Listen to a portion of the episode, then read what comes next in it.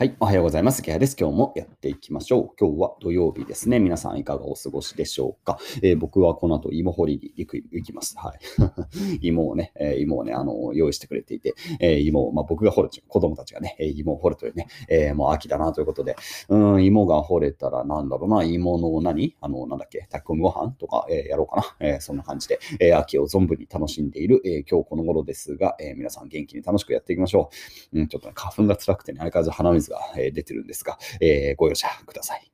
で、えー、今日の話は何かというと、別にあのこう特定の何かが、えー、あったっていう話ではなくて、なんかこう、ふと思ったとかね、えー、こういう話をしようかなと思ったことがありまして、え僕ね、あの男子校乗りみたいなのが結構、ね、嫌いなんですよね。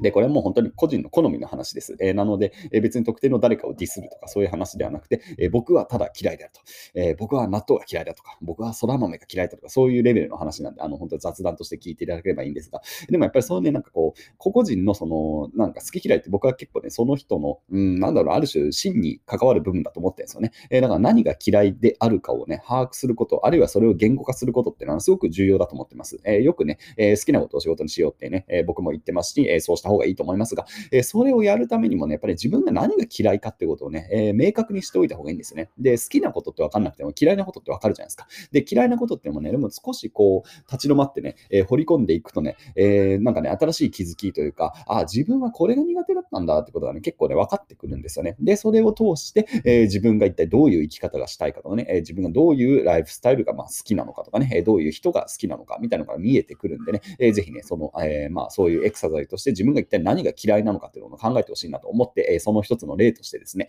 え僕は、え男子校のりが嫌いなんですよ。うんそのね、男子校乗りっていうのも正直あんまり言語化できてないんですけど、なんかね、も雰囲気的にはわかりますよね。はい。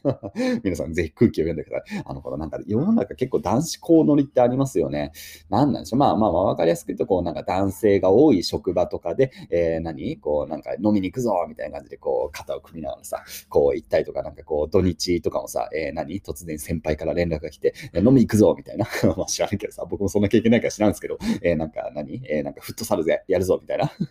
別にフットサルやってる人バカにするわけじゃないですか。なんかフットサルやってそうじゃないですか、そういう人ってね。うん、なんかよくわかんないですけどね。えー、なんかね、そういう、うん、なんだろう、こう、あの、仲間意識を強く持ちすぎていて、しかもそこでなんだろうな、ある種、こう、女性に対するコンプレックスが多分ね、まあ、ある。うん、そして、えー、その、なんだろうな、こう、男と女っていうのはすごくこう、分け隔てるような考え方をしている。まあ、男子校ってそうですね、当然ね。えー、なんか男子校にとってはさ、えー、女の子っていうのはまあ、特別な存在であって、でもそれをなんだろうな、えー、まあ、崇拝もするし、えー、卑下もする、うん、っていうことってあるじゃないですか。なんかわかります、えー、女っていうのはだからダメなんだとかっていうふうに言ったりとかさ、えー、なんかすごい女の人がいたらその人をすごい崇拝する、えー、ようなね、えー、ことって、まあ男子校、僕は男子校出身じゃないですか、なんかイメージ的にありそうな感じがするし、えー、そういうものっていうのは多分ね、えー、大人になってもね、やっぱり一部のコミュニティでやっぱあるような気がするんですね。女の人をまあうまく利用するって言ったら変ですけど、なんかこう、特別な存在だと思い込みすぎている、うん、っていうことをね、えー、思います。えー、なので、何ですかななんだっけなんか言葉で言うと、ミソジニーって言葉が確かありますよね。それ確かあの、だ女性側ですが、えなんかね、男性側のね、うん、なんだろうな、うん、いや、これちょっと難しいや、ちょっとすみません、もう少し、えー、でもそうだよね、うん、なんかね、こう、まあ、ミソジニって言っていいのかな、うん、なんか要するに、女の人が嫌いなんですよね、ミソジニっていうのはね。えー、まあ、女性が、えー、そのね、同性に対してミソジニっていうね、そのね、え女性らしさを嫌悪する。とか、蔑視する、え何、バカにする。みたいなところもあるし、えもちろん男性が、え何、え蔑視したり、嫌悪感を抱いている。で、それはなんだろうな、すごく、結局やっぱ特別視してるんですよね。で、女であること、男であることみたいなことをすごくこう、うん、なんか良くも悪くも、ってか、よくねえな、悪くも、うん、悪い方向で、えー、すごくこう、うん、なんかね、特別にしてる。で、そして、えー、男だっていうところで、えー、仲間意識を持っていて、男ならこうした方がいいみたいな感じで、えー、くくっていくと。なので、すごくこう、彼らの中ではね、男と女っていうのが、まあ、明確な区切りがあると。でもさ、今別にそんな時代じゃないっていうかさ、もともとそういうもんではないし、僕は多分比較的、え、そういう、こういうのが嫌いなので、多分ある意味だから女性的なのかもしれない。で、僕、まあ、うちも子供もね、えー、みんな女の子だし、どっちかっていうと僕はだから、まあ、フェミニストっていうかな、あの、まあ、男だけどフェミニストみたいな考え方が多分ね、えー、非常に強いと思います。えー、なので、えー、だからそういうさ、うん、なんか、ね、男とか女とかっていうのをこう区切りをつけて、そこでこう、女を、まあ、例えばバカにするとか、まあ、逆にあるいは崇拝したりとか、で、まあ、それはまた逆の視点でもそうかもしれない。まあ、僕はでも女子校のノリってよくわかんないんでね、うん、なんかわかんないですけどね、えー、女子校のノリと男子校のノリと多分なんかちょっと違うような気がするとか、その何、えー、異性に対する排他トでいうと、男性の方が多分ね、女子に対する排他的な気持ちとか、その蔑視する気持ち、まあ、ミソジニーって言葉がある通り、なんかね、それが強くワークしてるような気がします。で、なんか、うん、なんかそういうね、すごくこう、男とか女っていうのを分け隔てて、えー、まあ、特に男性が女性をバカにしたりとかね、えー、まあ、利用したりとかっていうのはね、すごく僕は気持ち悪いし、うん、そこで男たちが自分たちの、え空間をこうね、権益を守っていくようなね、えー、ノリっていうのがね、まあ、非常に嫌いなんですよね。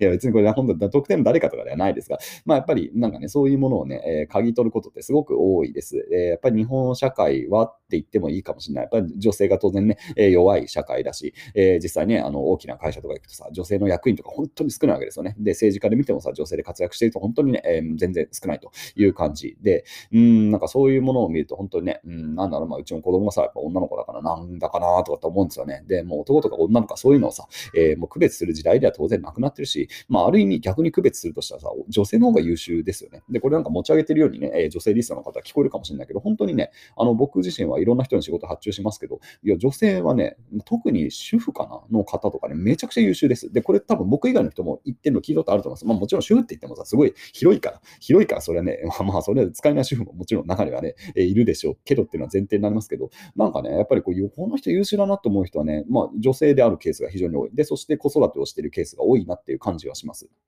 まあこれも、まあ、まあ、ある意味男女をね、えー、分け隔ってるんで、こういう言い方はどうかっていうのはあるかもしれないんですけど、なんかね、まあとりあえず、うん、まあ僕自身が、あの、仕事をしていく中で女性は非常に優秀な人が多いなと思うともあるんでね、なんかこう、まあだからそういう観点もあってさ、なんかこう女性をバカにしたりとかって、なんかそういう男たちが集まってとかっていうのはすごく、うん、なんかね、見ててもやっとする。で、うち実際そうですね、なんかまあ偉そうに言ってるだけだと、僕もあんまりそんな性別は気にしないで発注をしてますけど、うちの編集部の、えー、グループ見ると、結構女性が多いのかな？半数、半分ぐらい女性で今動いてくださってますね。別にそれはなんか別に男女、あの何えバランスととかそういう話ではなくて、普通になんかあの優秀だなっていう人を、まあ、声かけていったら、まあそうなったみたいな感じの、えー、まあ流れです。で、うんね、まあ、の今日の話、本当に、え、ふわっとした話だからなんだって感じがするんですが、結構世の中的にはさ、なんかこう、そうやって女性を下に見たりとか、まあ、あるいは男同士で固まっていくっていう、このね、うん、文化っていうのがままだ残ってるなということをね、えー、本当別に特定の何かあったわけじゃないですけど、なんかふとね、こう思って、いやー、これすげえ前時代的だよなと思ったんですよね。で、やっぱり僕の周りの会社とかね、あの、何、同世代とか経営してる会社とか、やっぱり僕と同じように別になんか男女とか全然関係なくね、えー、それは当たり前に、えー、当たり前に男女とか関係なく、えー、その分け隔てなく、うん、普通にやり取りをするし、え男だからとか女だからとか当然問わない。っていうのがまあ当たり前ですね。うん。っていう感じなんですが、やっぱり世の中ってまだまだ、えー、そうではなくて、こう男子校乗りみたいな感じでね、えー、男たちがこうつるんで、いや別にいいんだけどね。まあ友達と仲良くしておく分にはいいんだけど、それがなんかこう女性に対してなんかある種のこう攻撃性というかさ、うん、なんだろう、こうバカにするっていう表現が一番わかりやすいかな。なんかわかりますよね。そういう、ありますよね。こうなんか男たちが集まって女の人をこうバカにしたりする。うん。まあそれだけではないですけどね。なんかそういうような状況っていうのはね、うん、なんかいつまであるんだろうなっていうのがすごく不思議だなという感じでね。うん、んなんだかな。世の中変わっていってほしいなと思うんですよね。で、全然余談ですけど、うちのね、あの、これからちょっと、あの、イモホーリ行くんでちょっと思い出したんですけど、うちの集落はね、すごい、あのね、すごいいい集落ですね。あの、やっぱり寄り合いみたいなのがあるんですけど、寄り合いだとね、やっぱり男性が集まっちゃうんですよ。で、それはまあもう文化的にそうなんでしょうねって感じで、えー、まあ年末とかでこう、何、会合みたいなのがあると、もうみんな男なんですよ。で、でもね、昨年ね、僕が あの出た時ですげえ面白かったら、もう、もう俺たちだけでやるのはやめて、みんな、お前らの嫁も、嫁連れてきてくれよみたいなことをね、あの、まあ、長老というかね、あの、みんなで言い始めて、あの要するにだから、女の人をもうどんどん入れていかないとやばいよねみたいな感じ。えー、でも私たち男だけでやっていてもしょうがないよみたいな、女の人の意見がどんどん欲しいし、どんどん、えー、みんなでやっていこうよっていうことをね、本当に60、70、あるいは80ぐらいの人たちが言い始めて、お、すげえ、このなんかこの集落いいなと思ったんですよね。で、実際うちは、えー、結局その後は、あの、寄り合い的なものはね、うちの妻が言ってね、えー、なんか女性が結構ね、えー、入っていったみたいなんで、やっぱこういう時代だなと思ったんですよね。まあ男がそれだけもうね、えー、まあパワをある意味失ってるのかなとも思いました。そういうのを見て。で、まあ、それはなんか過度にこう男がこういろんなものを背負わされてきて、えそれが今ようやく解体されてきたのかなって感じもするんで、えまあ、いろいろこうガラガラと崩れていく中で、まあ、摩擦もあれど、まあ、結局、まあ、そうやって分け隔てなく、ね、なっていくのかなという感じで、まあ、トータルはね、いい時代になってくるんでしょうけど、うん、なかなかこう世の中変わんねえなと思っている今日この頃という雑談でございました。では、僕はこれから芋を掘っていきます。皆さんもレッツ秋なんでね、芋掘り頑張っていきましょう。それでは皆さん、良い芋掘りを。